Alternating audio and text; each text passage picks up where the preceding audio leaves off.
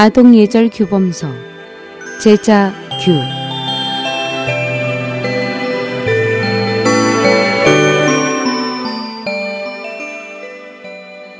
제자규는 청나라 강인 연간에 선비 이육수가 쓴 책으로 당시 많은 주현에서 어린이 교육용 교본으로 선정되었으며 그는 제자규를 쓴 공원으로 세상을 떠난 후에 산서 강주 선현사에 모셔졌습니다.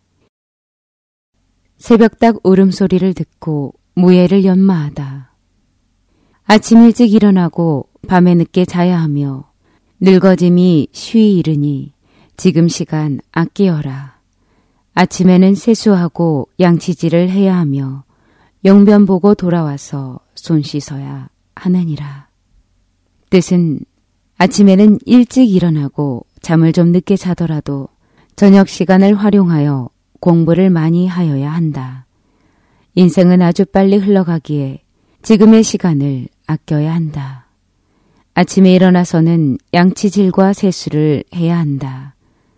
매번 화장실에 갔다 와서는 바로 손을 씻어야 한다.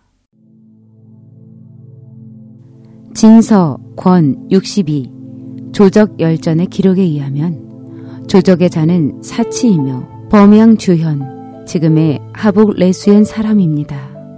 성격이 호탕하고 의협심이 강해 늘 가난한 사람들을 도와주어 사람들의 존경을 받았으며 당시에 나라 정세는 내우 외환이라 조적은 나라를 위해 전력을 다하여 어지러움을 평정하기로 마음먹었습니다. 그 후 조적은 절친한 친구 유곤과 함께 사주에서 주부로 취임하게 됐습니다. 뜻이 같은 두 사람은 함께 머물러 있으면서 서로 힘이 되었습니다. 그때 두 사람은 오랑캐가 남침하여 나라가 곧 패망해 가는 것을 보고 마음속으로 비통해하며 나라를 구하기 위해 전력을 다하겠다는 결연한 의지를 세웠습니다. 한 번은 조적이 한밤중에 닭 울음소리를 들었습니다.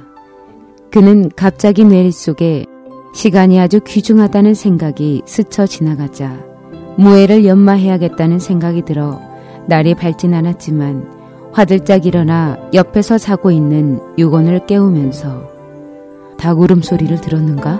우리 빨리 일어나 무예를 연마하세 라고 말했습니다. 이리하여 두 사람은 한밤중에 추위에도 아랑곳 없이 정원에 나가 하루도 쉬지 않고 신체를 단련하고 무예를 연마하여 아주 훌륭한 무사가 되었습니다. 후에 조적은 황제의 큰 신임을 얻어 대장군에 임명돼 병사를 이끌고 동난을 평정했습니다.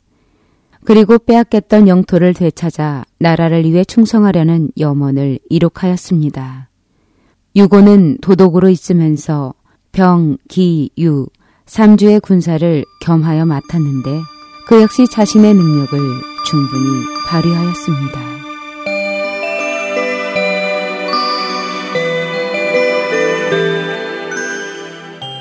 어떠셨나요? 저는 다음 시간에 다시 찾아뵙겠습니다. 제자교회 유인순이었습니다. 안녕히 계십시오.